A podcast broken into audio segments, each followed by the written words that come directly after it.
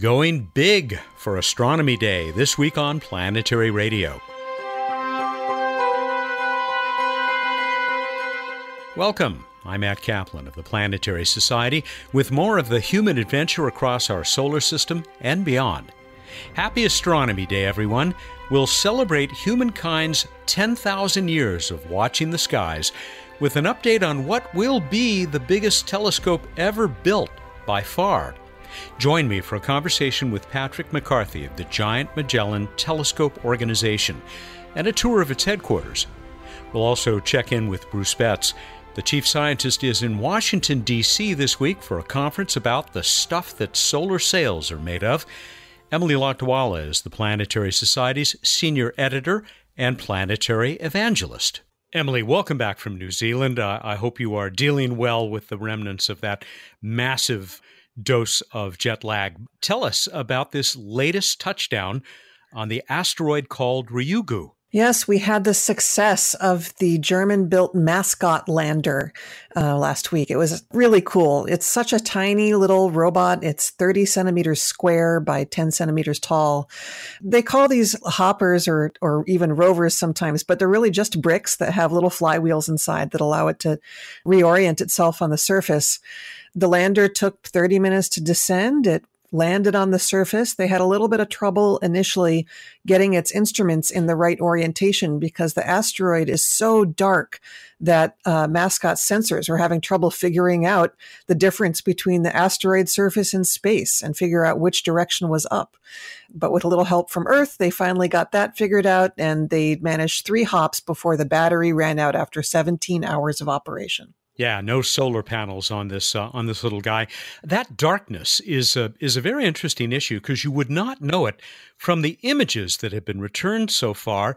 Uh, images, some of which uh, contain these. Uh, well, they're calling them white spots, but are they really? No, they're not, and that's something I need to keep reminding people.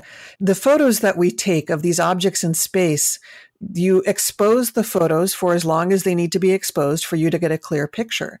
And so that means that surfaces that would be very dark if you viewed them next to a white surface you can actually see lots and lots of detail just because there aren't any white surfaces in the picture. But if you put asteroid Ryugu next to a bright object like say Enceladus or Europa, it would just be this, it would be a black hole. You really wouldn't be able to see anything at all.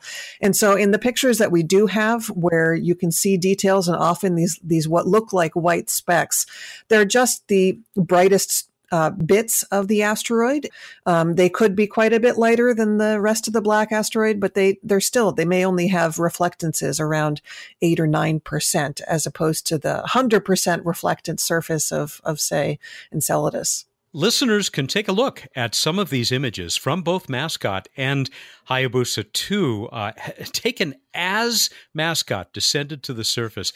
There is something so awe inspiring about uh, one spacecraft taking pictures of another doing something uh, groundbreaking, literally groundbreaking, I guess. They are in your uh, blog entry for uh, October 5th.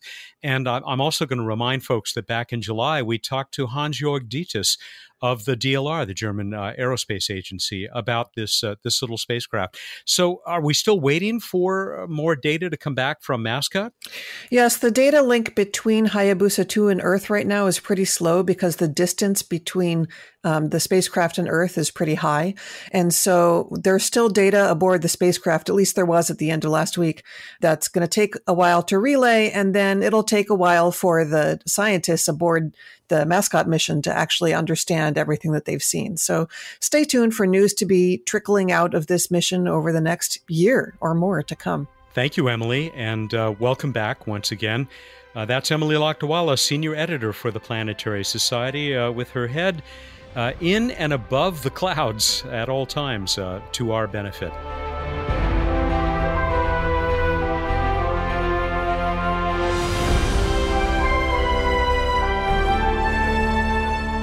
If all goes well, we are less than six years away from the dawn of a new age of ground based astronomy.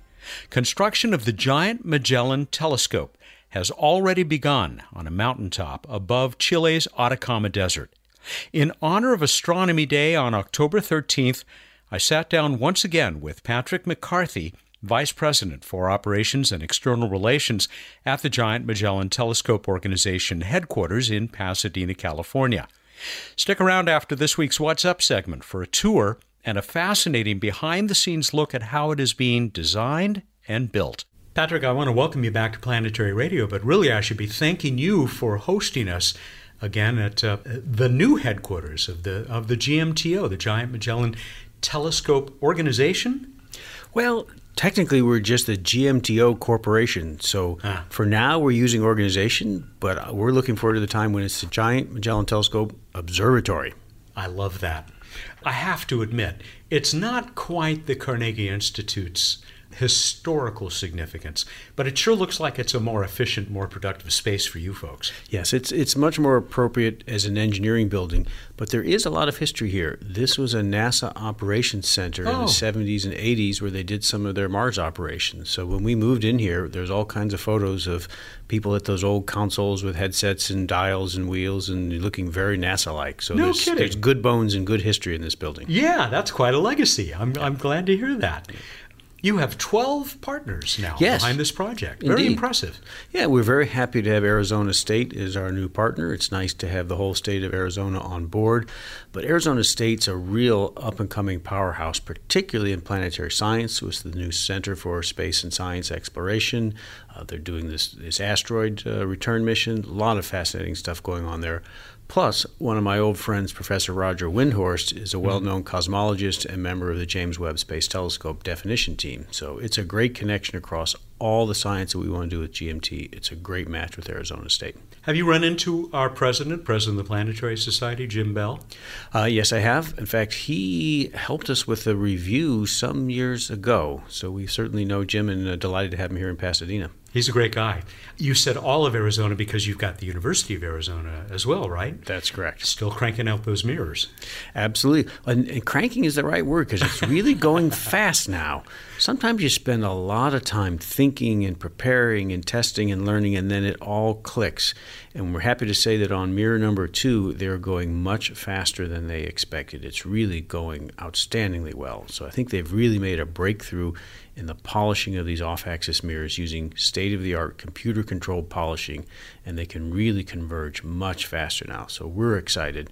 In fact, we're the only work going on in the Mirror Lab now. They're working on mirrors number two, three, four, and mm. five, and we had to move Mirror One out of the lab just to make space. And as soon as two is done, early next year, it's going out of the lab as well to make space for more work. So we're working 24/7 there at the Mirror Lab, and they're just uh, they're hitting it out of the park. So these are all in the polishing process. What's happening? Are you still uh, spinning uh, uh, glass to uh, give them their basic shape. Right. Well, we did the last spin in November of 2017 mm. for mirror number five. And the problem right now is if we made another mirror, we don't have room to even take it off the floor. Uh-huh. So we've really got to work through other parts of the production line. It's like a, a uh, an assembly line, and you can't keep putting things on the input side until you have them rolling off the finishing line. And we're getting close now to rolling off mirror number two, and then we can think about the others. The good news is we have all the glass for mirror number six in a warehouse in Tucson. And all the glass for mirror number seven. Mm. So we've got everything we need to keep finishing all the mirrors. I'm kind of charmed by this thought of, a, of an assembly line for some of the biggest mirrors, big pieces of glass ever made, maybe that will ever be made. I think in our lifetime they may be the biggest pieces of optical glass ever made. But you hit on an interesting point. When you think assembly line, you don't necessarily think precision, but that's what mm-hmm. these are. These are large but still very precise optics. And as I like to say, as you get closer to the end, you spend much less time polishing and much more time thinking. And thinking and an assembly line don't go together, but in fact, it's just still the same linear process where you work on multiple mirrors at a time. It's just at the end, it becomes a little bit of art and not entirely science.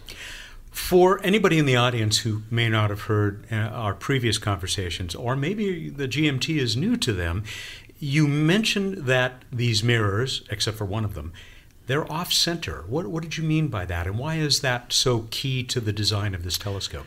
Right. The idea is we'd love to just make one giant mirror 25 meters in diameter, but we don't think we can make that.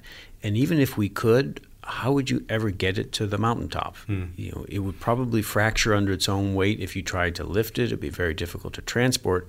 So what we do is we take this parent surface. It's a 25 meter diameter parabola, roughly, and kind of cut it out like with biscuit cutters around the edge to make it out of seven smaller mirrors. As a result, is all the mirrors except the one in the middle are off on the curved sides of the bowl, and so they have their center of symmetry, their axis, not only off center from that piece of glass, but actually outside the piece of glass itself. So they have this funny off axis shape. It's kind of like the shape of a potato chip, that it's got a saddle like structure. And the challenge then is how do you polish this off axis structure to the precision you need for an optical instrument when normally we polish optics by rotating them and using their natural symmetry. So we had to unlearn a lot of things and learn a lot of new things. Um, but as I say, we think we have a handle on that now, and we're on our second mirror that's, that's just a very short period of time away from meeting all of its specs. How long does it take from the time you pour the glass in that spinning oven to the time you have a, a finished mirror? Or actually, I guess because you're now getting better at it, how long do you think it will take from start to finish for the mirrors to come? Right. It, it takes about four to five years, but hmm. you made a very interesting statement that kind of reflects a bit of the history. We don't actually pour the glass into the mold which is how it used to be done, right? For the Palomar mirror, they would melt the glass in a big furnace, ladle it out, and they had these people in these you know flash suits and flame protectors pushing this this ladle of molten glass over to pour it in the mold and then go get another one. Um, it turns out that had its limitations, and you couldn't make an eight meter mirror that way. So we put the glass in the mold while it's still room temperature and melt it in place. Key breakthrough. I misstated because there is a great image on the website, which we will link to from this week's show page at planetary.org slash radio, which has like three guys on a platform and they're looking down at all these beautiful chunks of optical glass. Yes. Mm-hmm. Yes, it's 20 tons of glass handmade in Japan in small batches in these clay pots and then broken up, inspected, and then loaded in roughly five pound pieces into the mold. And that takes a couple of days. So, to go back to your bigger question, how long does it take? It takes about four or five years because the first step of, of building the mold takes a better part of a year. Melting the glass doesn't take long, but it needs about five months to anneal. It has to cool slowly so you don't build strains into the glass. Then there's a fair amount of handling and cleaning and inspection, preparing the back surface, which has to be very smooth to relieve stresses, attaching a bunch of hardware, that takes another year. And then when you're ready to start working on the mirror side, the front, the part that really matters, that takes about two years. There's about six or eight months of grinding the rough shape, some measuring, and then the actual polishing and figuring. And that polishing and figuring takes about 18 months. And mostly because as you get closer and closer, you spend time thinking more about where to rub on the glass because as mm. the founder of the Mirror Lab likes to say, Professor Roger Angel, it's easy to take glass off. We don't know how to put it back on. So you go slow. That's like Michelangelo sculpting a piece of marble. Yeah, exactly. Huh. I have uh, one of my favorite t shirts at home I got at the Palomar Observatory, and it has on the back that beautiful pattern of the 200 inch mirror for the yep. Hale telescope. Yep. If I look at the back of one of your mirrors, is it going to look anything like that? It's like that taken to an extreme. So the Palomar mirror that's lightweighted was a breakthrough. If you go up to Mount Wilson and you look at the 100-inch mirror, it's one solid piece of glass. It looks like, you know, Coke bottle glass. It's yeah. full of bubbles and structure and it's extremely massive. The Palomar guys made the breakthrough of thinking if we pour the, the glass into a mold that has structure that looks kind of like a waffle iron, you'll create voids and empty spaces in the back that will lightweight the mirror but yet still make it mechanically rigid and stiff. So what the Arizona mirrors are is taking that same concept to an extreme of lightweighting the mirrors to about 85% empty space. So there's a, a, top surface that's about two inches thick and a back plate that's about two inches thick and then ribs that are about three quarters of an inch thick and the rest of it is empty space. And so it's structured kind of like a honeycomb. It's very stiff but very lightweight. Sticking with uh, telescopes like the Hale telescope, the 200 inch, that was, you know, the biggest on the planet for so many years it occurs to me as we're talking that you have more in common, or the GMT has more in common, with that kind of classical observatory than many of the other newer telescopes like the Keck, who use many, many, many mirrors, and they're they're thin, right? They're deformable. That's right. I think it was the Arizona team that realized in making the multiple mirror telescope that also use these very lightweight mirrors that there's great advantage to the basic Hale concept of using the borosilicate glass that you can then mold into complex shapes. It has the challenge that it has non zero thermal expansion, so you have to control the temperature. But by lightweighting it, you also reduce the thermal mass and you can control its temperature very accurately.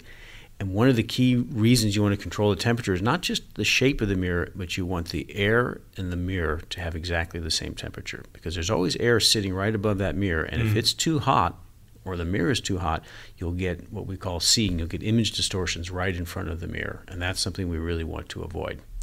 The other technology, both for the Keck telescope and the Gemini telescopes, they use glass ceramic composites to make a material that has essentially zero thermal expansion, but it can't be molded into complex shapes. So they're solid oh. slabs. And since you don't want to make a very, very thick mirror that way, they make the slabs relatively thin, which means they're floppy and they need a lot of active control to maintain their shape.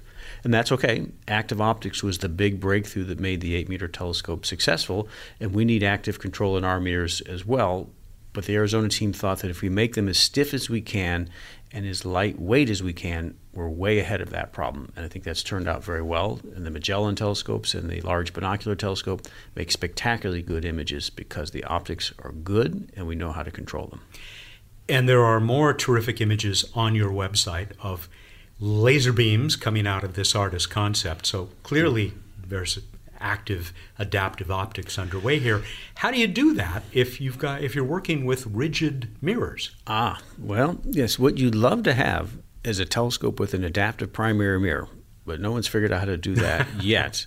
So you have to put an adaptive or deformable mirror somewhere in your system, and there's a couple of different approaches.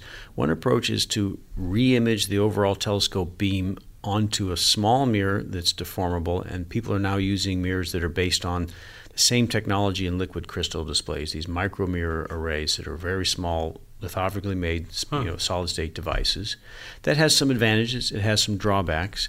In the case of the GMT, we want to follow the path blazed by the multiple mirror telescope the LBT, and now Magellan, is to use the secondary mirror. The second reflection in the system is the deformable element. And those mirrors are only one meter across.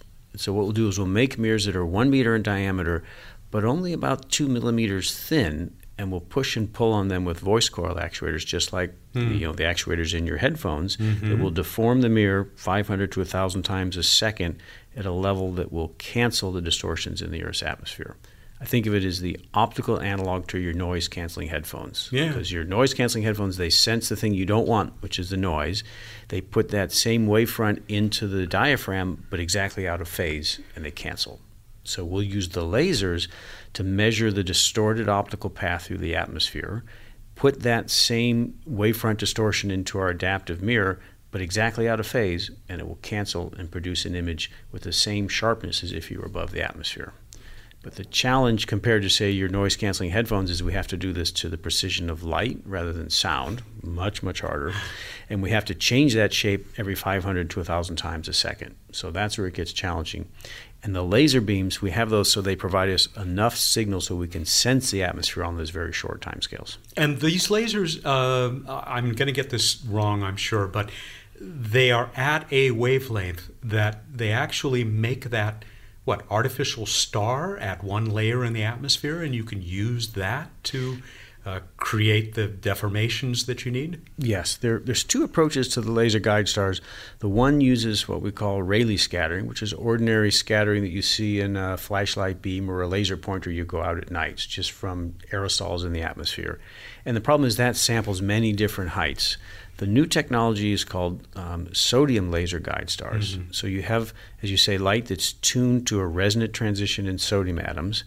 And up about 90 miles up in the atmosphere, there's a thin layer of ionized sodium that, believe it or not, comes from meteors that oh. impact the Earth and they um, explode and vaporize. And for a while, the sodium is floating up there. The laser beam hits those sodium atoms, they get excited and they reflect that light back down to us, and they make this little beam of sodium light, kind of a yellowish light that we use as our guide star. What a nice gift for from rocks from space. It is, and fortunately, every year that gift comes again. Not not at Christmas, but in August when the Perseid meteors come, mm-hmm. they replenish this sodium layer, and so you have to worry about where you are in the cycle. By around June and July, the signal's getting a little weaker. By August, when the um, when the Perseids come, you've kind of replenished that layer again. I'll be thinking of you next time I'm out watching the Perseids in the there desert somewhere around here. Mm-hmm. You know, I've I've had enough invitations from you and your folks. I still hope to make it out there to the lab in Tucson to uh, see that big oven sometime. Yeah. Well, we'll let you know when the next casting comes or when we move the next mirror out of the lab. That's also something interesting to see how they handle that delicate but very massive and large piece of glass. So we, we do that process very carefully. Take us down to Chile, to the Atacama Desert.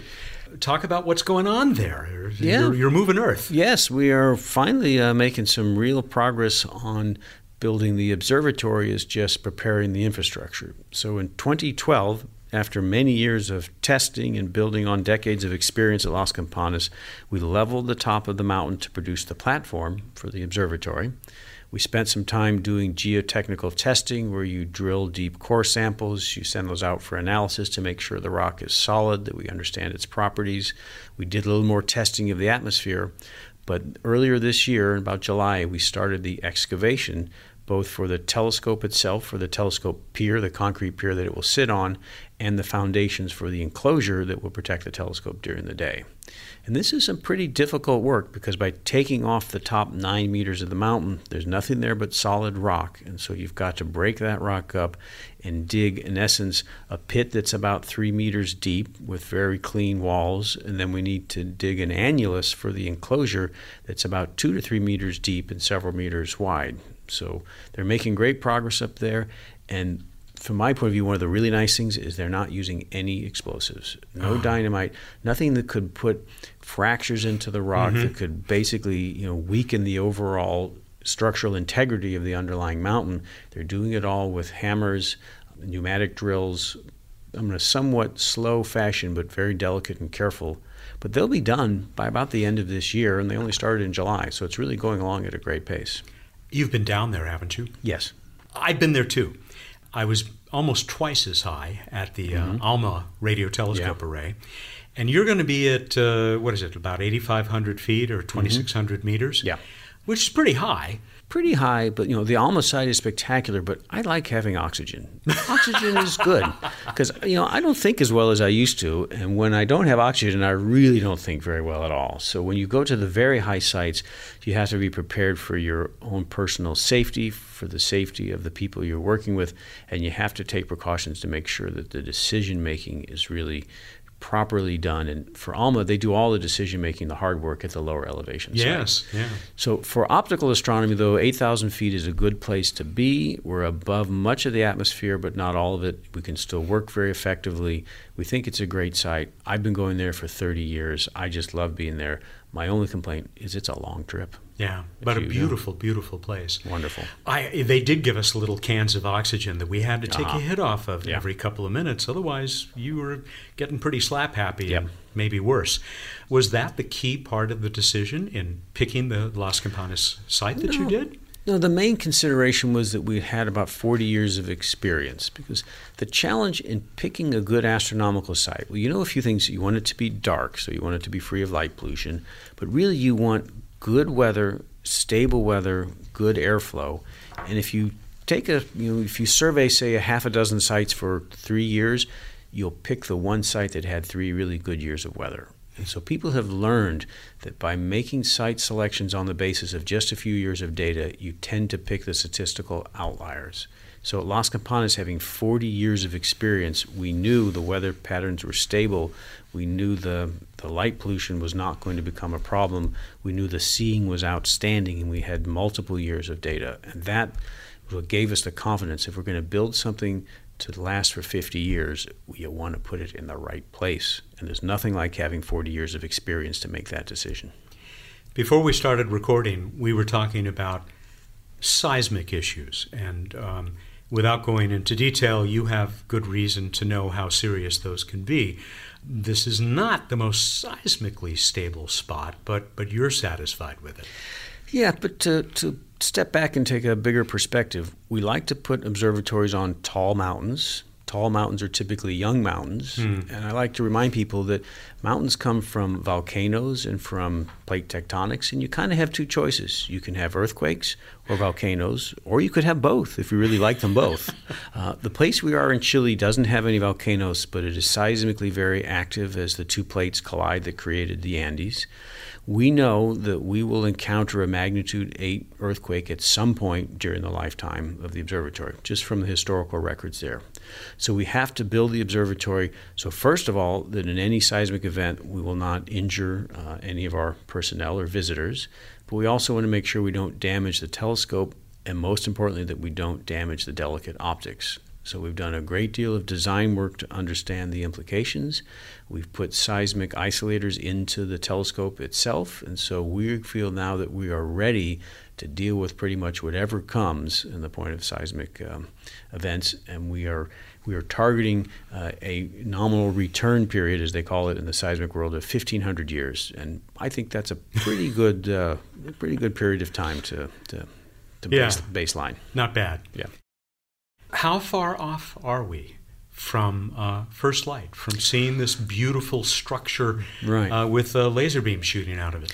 Well, you know, the, um, the project manager keeps a schedule. There's always risks associated with that. But right now, we expect that we'll have the telescope inside the dome and some of the mirrors sitting in a warehouse next to the telescope in 2024. We probably won't have all seven, but I'm pretty confident that once we have a telescope and we have some mirrors, we'll put some of those mirrors in the telescope, see how it works. We'll have the world's largest telescope at that time. I'm sure the astronomers like myself will want to do some science. So we're hoping that we'll do engineering and then scientific first light in that 2024, maybe 2025 timeframe. 2020 something always sounded like a long way away to me, but it's not so long any now. You know, this is uh, late 2018, so 2024 doesn't seem that far away, really. So clearly, you don't need the whole set of mirrors to start doing science. That's right. We think you know if we put four mirrors in, it'll be the largest telescope in the world by a long shot. We'll be able to exercise uh, the control system, align the mirrors, do all the basic functions. You won't have all the capability. First of all, you won't have all the the sensitivity. But when it comes time to doing adaptive optics, you really like to have that full mirror array because the, the primary mirrors kind of key off each other and they tune up together. Mm-hmm. So that really will work better. But we could do even that with a subset of the mirrors.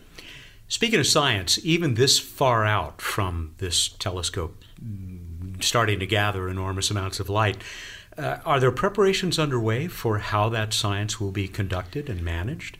There is. There's a, a, bit of thinking going into the vexing question of how you decide whose project gets on the telescope, which is always complex. But ultimately, it comes down to a peer review process, and we always want to say that anyone who's got a good idea can take her or his proposal to the review process and see that it gets a fair hearing and that the best ideas always get on the telescope. But now we're going through a, a process in the U.S. called uh, the Decadal Survey of Astronomy and Astrophysics, which we do every 10 years. Yes. Hence the name Decadal Survey.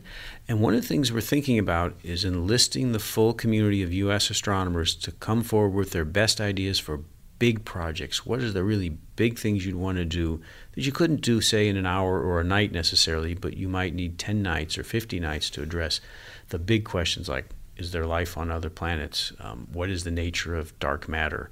You know, how did uh, the first elements form? When did first light occur? And so that process is now being organized. There's about 250 or more astronomers around the U.S. collecting together ideas and crafting some of these big visions that we might use uh, the GMT to address. And that process will, will sort of play out over the next 18 months or so. What are the challenges, the scientific mysteries that not just the GMT, but this whole new class of terrestrial telescopes are are hoping to uh, find answers for. And, and I'll give you one up front because, of course, we're the Planetary Society, and that's finding those other worlds and maybe those signs of life that you mm-hmm. just mentioned. Yeah. Surprisingly enough, the big questions have been around forever. They're like, you know, where are we? Where did we come from? Where are we going? And perhaps most importantly, are we going there alone? And in my lifetime, my career, I've seen this incredible explosion and development of exoplanet science, planets beyond the solar system, and it changes on such an amazing timescale. But there are reasons now to believe that this whole question of are we alone is now a scientific question, not a philosophical question or a or a science fiction question. And we know there's this extraordinary effort to search for intelligent life through communications, through SETI, and so on. But there's a more basic approach to ask can we find the chemical signatures of life? So I like to think that there's people out there who are listening for life. We want to go out and smell which might seem odd, but what we want to do is ask is if you came in and looked at the Earth's atmosphere and knew nothing else about the Earth, could you detect that there was life here just from the atmospheric chemistry? And the answer is very clearly yes, because 20% of the Earth's atmosphere is oxygen. And if there wasn't something replenishing in that all the time, namely photosynthesis, everything on the surface of the Earth would rust and all the oxygen would go away in just a period of a few thousand years. So there are planets now that we know of that are like the Earth or a little larger, that are in that zone, the Goldilocks zone, where it's not too hot so that all the water vaporizes, or too cold so that everything turns to ice. But in this, this just right zone, biology might occur.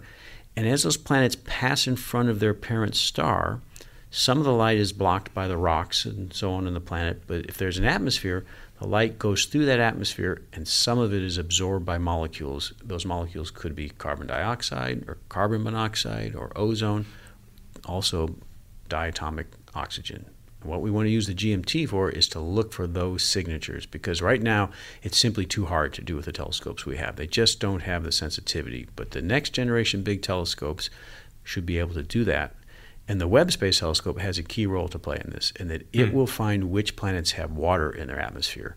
Because we can do that from the ground, but it's really hard to distinguish the water in our own atmosphere from the water in other planets because the water in our atmosphere makes it opaque at many wavelengths. So it makes it a little challenging. The Webb will be great at that. Because it's an infrared because it's infrared and it's above the atmosphere. So it doesn't look through any water. But it won't have the finesse needed to do the oxygen problem. So we think that's really the domain of the extremely large telescopes. And that's part of why we want to be on the sky first, and part of why we're building our first instrument to exactly address that question Can we find the oxygen? But it's not alone. You mentioned dark matter, dark energy. I'm thinking University of Texas Austin, one of your partners, McDonald mm-hmm. Observatory. Yeah. I've been there, and mm-hmm. that's something they are hot Abs- on the trail of. Absolutely, they have a great experiment there uh, to measure the the sound waves in essence in the early universe. So we have this this kind of embarrassing problem in astronomy in that we don't know what most of the world in the universe is made of. You know, 96% of the stuff we don't really know what it is. We know that there's the dark matter that responds to gravity and drives the structure formation in the universe. It drives the formation of galaxy clusters and galaxies and large scale structures that we see. But we don't really know what it is from a fundamental physics point of view. We know a lot about what it's not. And then there's this dark energy that permeates everywhere and is driving the acceleration of the universe, the acceleration of the expansion. And we know very little about that. So the GMT, the James Webb Space Telescope, uh, experiments to look at the cosmic microwave background. Many of them will address these physics questions through astrophysics by trying to understand the nature of these fundamental physics through their impact, their imprint on the universe. And these are big questions. Not only where did we come from and where we're going, but what the heck is all this stuff? And how do we, this 4%, fit into all of that? What else? What have we missed among these great questions? Oh, well, we've missed an enormous amount. We've learned just recently that there are giant, sort of 20, 50, 60 solar mass black holes crashing into each other, making gravitational waves. That's a bit of a mystery of how those objects formed and got close enough and didn't blow themselves apart in the process. We now know that there are emerging neutron stars that make gold and platinum and many elements, but we don't know how often and where, what kind of environment. So there's a whole new world of what we call multi-messenger astronomy. Ah, yes. I was we, glad you mentioned it. Right. So there's as an old becoming an old astronomer, we think of astronomy as electromagnetic radiation that comes from the stars and from gas. But now we can see this gravitational signatures, which at their peak are the most luminous, the most energetic phenomena in the universe. And we're starting to now combine particle physics and astronomy, and that we can identify astrophysical sources of neutrinos and cosmic rays. And this question of where the cosmic rays come from is a fascinating one. I think you know astronomers are now finally starting to crack that, and it's really quite an astonishing result. You paint a thrilling picture of the future. Even with 12 partners, this is an expensive proposition, even spread among those 12 partners. Uh, are the resources in place now to, to get this working? Well, these projects have many challenges. There's technical challenges, there's social challenges, there's coordination and organization, and of course, there's a financial part that goes with it. And we haven't solved all of those financial problems, just like we haven't solved all the engineering problems. We're confident that we have a path. We have a lot of resources in hand. That's what's led us to make all these mirrors and level the site and do the excavation. And we're about to sign a contract to build the telescope steel structure here. Um, but we haven't gotten quite to the finish line yet but we feel that we're making progress, we're building excitement, and that in some sense, the best way to generate success is to accomplish success. And yeah. if we all waited till we had every last dollar and everything worked out before you started, we'd have never started. So we have some work to do there. We're always looking for additional partners. We're looking for people who are excited about science, cosmology, life elsewhere in the universe who want to be part of the team. So we're we're looking for uh, those who want to help us uh, succeed. Very much in the tradition of that great astronomer George Ellery Hale, who spent so much of his time trying to find the resources he'd need to build the next great telescope. Yeah, if he'd only left us an instruction set, if he'd only said, "Here's how you do it. Here's my secret," um, that would have been really helpful. Because boy, was he good at it. He really was extraordinary. I said you represent a whole new class of telescopes, and uh, there are at least a couple of great examples that uh, are going to be the sisters of the GMT. And they're making some progress, but I, I just wonder if you have any thoughts about uh, the troubles that, uh, particularly the TMT, the 30 meter telescope, has gone through, and, and, and how you feel about the fact that that instrument has has effectively been blocked, uh, at least so far. We, you know, we all hope that there will be some kind of solution found. Yeah, well, we certainly hope that they uh, and are confident they will achieve ultimate success. We think it's very important to have an extremely large telescope in the northern hemisphere. There are unique objects uh, in the sky that can only be seen from the northern sites, and we love the idea of having a telescope in the north and in the south that has U.S. involvement, so people can do their science anywhere in the sky or use all sky science. As I said, there are when you build these big projects, there's a whole host of challenges. There's the technical challenges, which, which turns out are really not the hardest. There's social issues that you have to work through. There's financial and business issues. They seem to have taken a careful and deliberate approach to this. Um, we think the best thing we can do to help them is to stay out of it and just mm. emphasize how important it is for astronomy that they ultimately succeed. And we wish them the very best and look forward to working with them. You and I have been talking about this for some years now. How long have you been part of this project? Oh, I think we must be on about 15 years or so. Mm. Um, but I think one of the things you learn from big science projects, and you can look back at the Hubble Space Telescope, even the Webb, is the time from when the idea first starts to grow, and it started to grow amongst those people who had built the 8 meter telescopes, to when you're ready to start building and cutting metal is very long. And when you're going to do something that's billion dollar scale and should last for decades, you probably want to spend a lot of time thinking about it. But you have to be an optimist when you start. If you didn't um, have some belief you could get there soon and, and, and faster than you really can, most people probably would never start. So it's a natural phenomenon at the beginning. You're very enthusiastic. You tend to underestimate some of the challenges, and then you bring in a professional team that manages it and gets you where you're on the right path. And we now have that team and that structure, and that's why we're in this beautiful building to have room for 100 or plus people to do all that work to make it uh, the actual vision that was started you know, in Carnegie and Tucson and various places 15 years ago, now taking shape in Chile and in uh, factories around the world. So similar, so many parallels to the stories that I've heard from many, many principal investigators for planetary science missions, rovers, yep. and trips yep. to Pluto. There's a quote from you on the GMT website that I really love. Do you do you know it offhand, or should I read it to you? Uh, you better read it. Okay, uh... it, it won't be a surprise, I think. The essence of our species is to explore, to find new answers and new meaning for who we are. Is that what drives you? Yes, I think so. The desire to be part of something bigger than you can do as an individual and to just the way I like it is you spend your life hanging around here, you ought to know where in the heck you are. Everybody, you know, it goes back to the early explorers. They wanted to know what are the boundaries of the world? What is out there? Where do we live? And how does it all work? And I think that's a life well spent if you can make some contribution to that. Great talking to you again. I Always. look forward to yet another update, making it to that lab, and someday I'd love to climb that mountain. Come down to Chile with us. Love to have you. Patrick McCarthy of the Giant Magellan Telescope.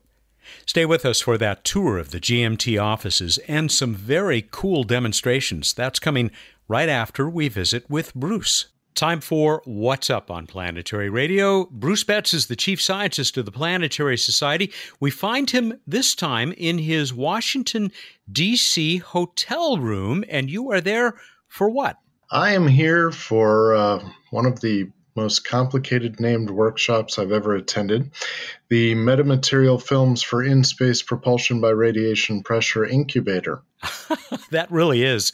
So, the stuff you might make light sails out of. Exactly. So, it, coming from the solar sail side, and it's bringing together solar sail people, and it's actually hosted by the Optical Society. So, it brings together uh, experts in exotic optical materials that you could uh, make a whole different kind of solar sail out of, so called metamaterials with weird properties. Sounds like fun. I'm glad you could take time to uh, talk to us in what's getting to be pretty late evening there, uh, and tell us what's up in the night sky. By the way, we're hearing proof of the uh, the usual thing you get from hotels' so-called high-speed internet. So uh, the audio may not be the greatest, but uh, but it's good enough to tell us what's up in the night sky. Jupiter low in the west in the early evening, and then Saturn in the southwest. Mars still looking bright, but dimming pretty fast, but still brighter than most stars, looking reddish in the south. And the moon will be hanging out next to Mars on the 17th and 18th, so that'll make a lovely little combination. We move on to this week in space history. It's the 50th anniversary, uh, the first of, of several we will have for uh, Apollo human spaceflight missions. It's the 50th anniversary of the Apollo 7 mission, uh, Earth Orbiter. And we're going to have some uh, spiffy coverage of uh, those Apollo anniversaries, including, uh, I think we're going to have some pretty pictures from Apollo 7, some groovy pictures. All right, we move to Random Space Fact. A long distance random space fact. Apollo 7, I may have mentioned that. It was the first Apollo mission to carry humans into space, the first three person American space mission, and the first to include a live TV broadcast from an American spacecraft. So I lost count. What is that? Four firsts? There, there were more. There were three or four, and there were ones involving food and, and I don't know. We'll come back to that later. All right, let's go on to the trivia contest. Are, we- are we answering something this week, Matt? Indeed, we are. It's next week that uh, we will not be answering anything, but I, I think you've got something for us this time about a, a rocket. Yeah, I asked you how many total launches were there of Delta II rockets. How'd we do? This is so interesting. We got a typical, very nice response. And most people said 156 launches. That included this week's winner, David Hoven of Boynton Beach, Florida. Boynton Beach is just a little bit too far south, I think, for him to have enjoyed any of those launches, unless he drove north 100 miles or so. David indeed said 156 with only one failure and one partial failure. Now, we did have some people who said it was really 155, but I think this is the difference between ULA counting what they called missions, which were successful, and launches, which included that one complete failure. I, I don't know. Does that sound reasonable? Sounds reasonable, and as we discussed uh, together, we would have accepted either. Very good then. David, congratulations. You are going to get a Planetary Radio t shirt from the Planetary Society Chop Shop store. That's at chopshopstore.com and a 200 point itelescope.net astronomy account. Uh, from that worldwide network of terrific telescopes uh, operated on a nonprofit basis. 200 points worth a couple hundred bucks. Here are some of the other responses we got from Mark Little in Londonderry, Northern Ireland. Uh, the first Delta 2 was launched on Valentine's Day 1989. Coincidentally, the song Straight Up by Paula Abdul was number one on the U.S. charts.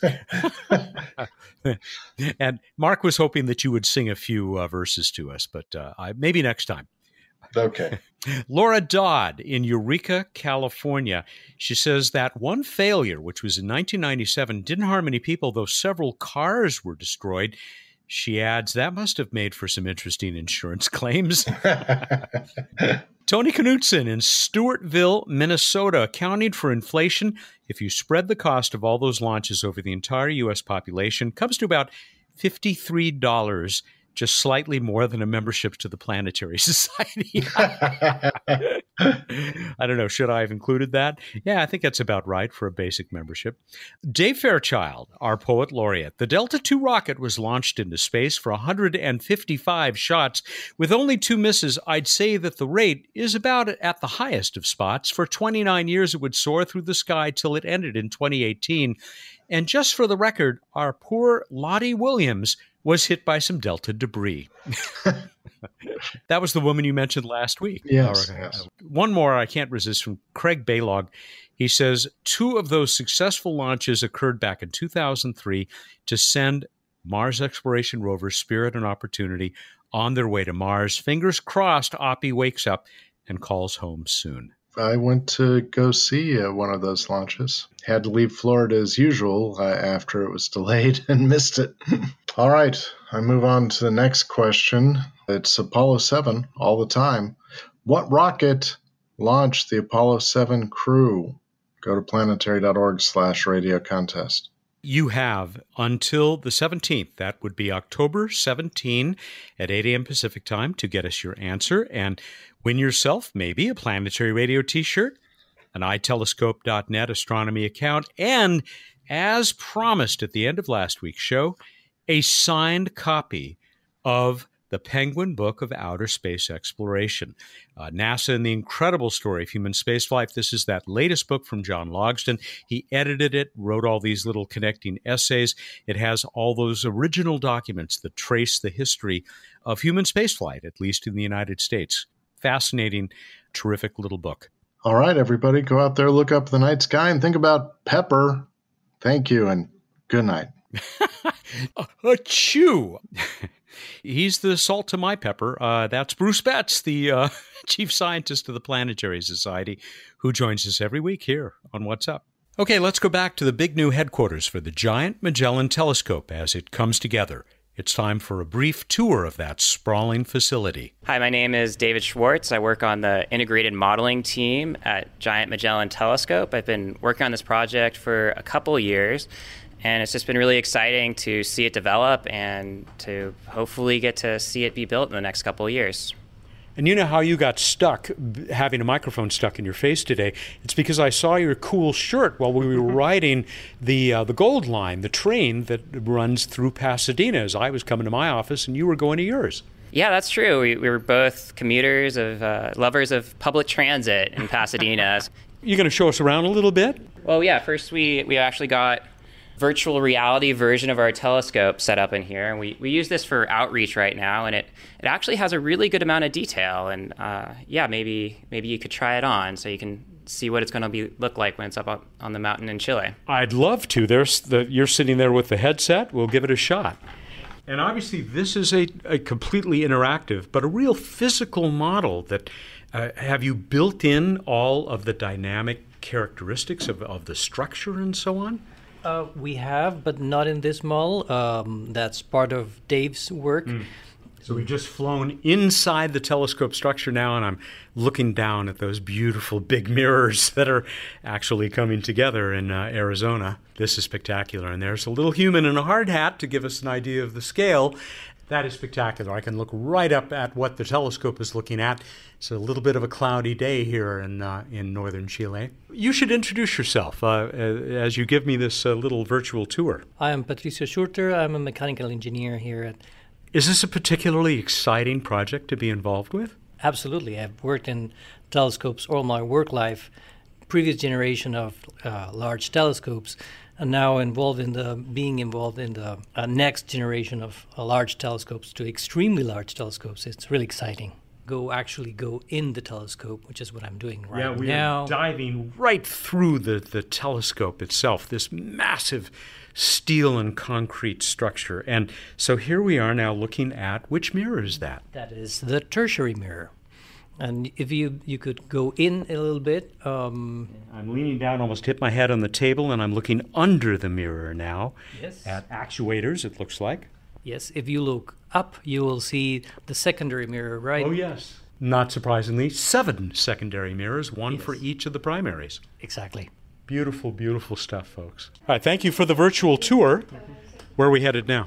Now we're heading to our prototyping lab where we're working on the the actuators that will hold up the the gigantic M1 mirrors. The primary mirrors? Yes, the the primary mirrors. So they're each 17 metric tons hmm. and they're floated on a bed of pneumatic actuators, so it's like they're sitting on an airbed. But there's also a, a hexapod of stiff actuators that they use to control the, the position at an extremely fine level, and they're testing that right before our eyes. You know, I only expected to see a bunch of cubicles, workstations here. I did not know that there would be physical work underway. Hi, everybody. Uh, we're from the Planetary Society and Planetary Radio, and so Dave has given us a little tour.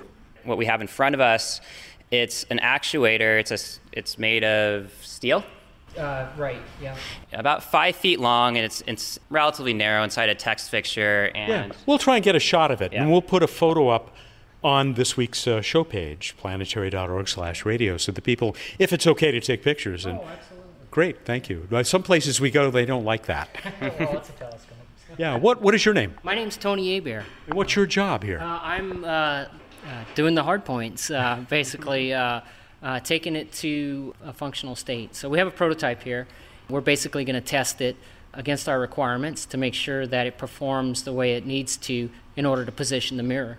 And then once we test it, we're gonna we're gonna build six of them, and then we're gonna put them into a uh, test cell that will uh, integrate all the rest of the hardware, and then actually put a mirror on it, and then test test it with a mirror on it. Six of these per mirror, per each of the primary mirrors? Six, exactly, six per mirror. I think we're going to have a total of 52 total uh, hard points uh, in the telescope, and they're all going to act together to uh, to position the mirrors.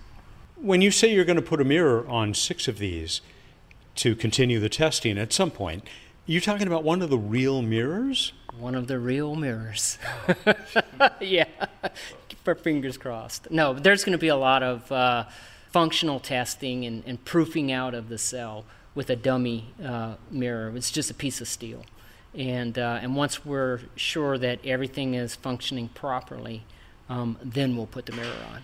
What kind of precision do you have to achieve with a with an actuator like this? Um, about plus or minus 200 nanometers. Pretty precise. Yeah, yeah. If you breathe on it, it'll move. What a great mechanical challenge. it's exciting. It's fun.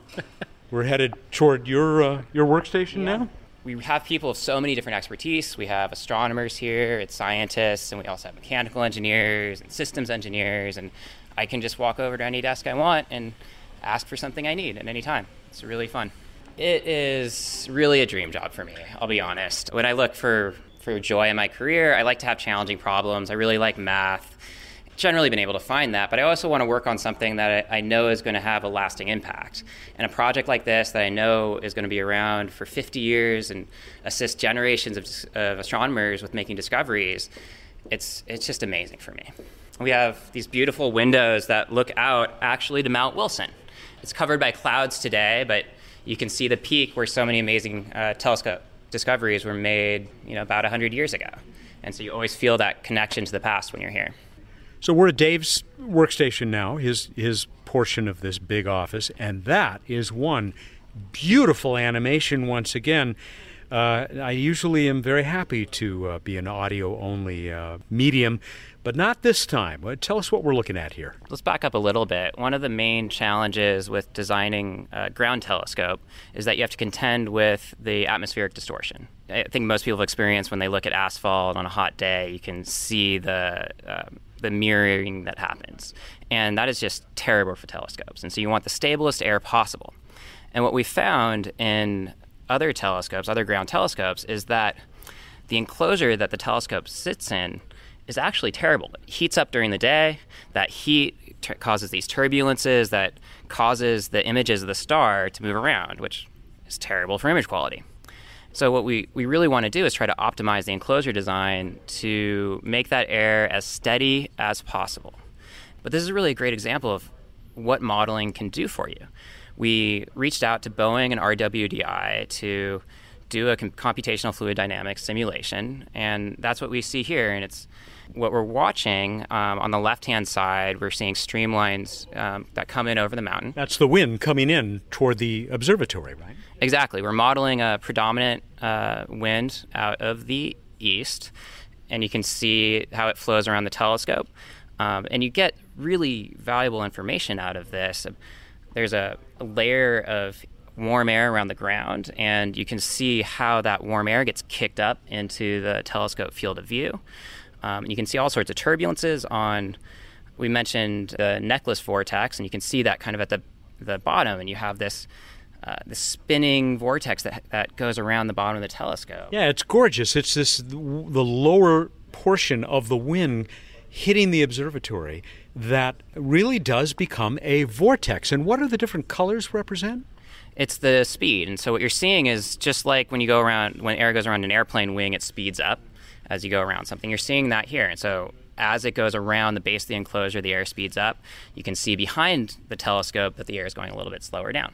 Speaking of airplane wings, airfoils, I see a lot of curved surfaces. Is, is that partly what you're coming up with here the optimum shape for not just the entire building, but these individual portions of the structure that will surround the telescope?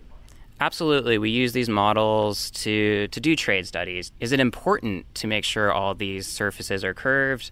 How much of an impact does it have? Because there's always this, this cost versus performance trade off. And these models help tremendously. We, we do use wind tunnel prototypes as well. We'll build 3D models, and that helps test and validate this, but these uh, computer simulations are just incredibly valuable. How much data are we talking about here? This has got to be a pretty complex and taxing model if you're the computer that this is running on. Absolutely. These a lot of these models take weeks to run. Uh, they generate terabytes of data, and so despite all the advances we've had in computers and data storage, these still push the limits. These really are gorgeous. I mean, they are.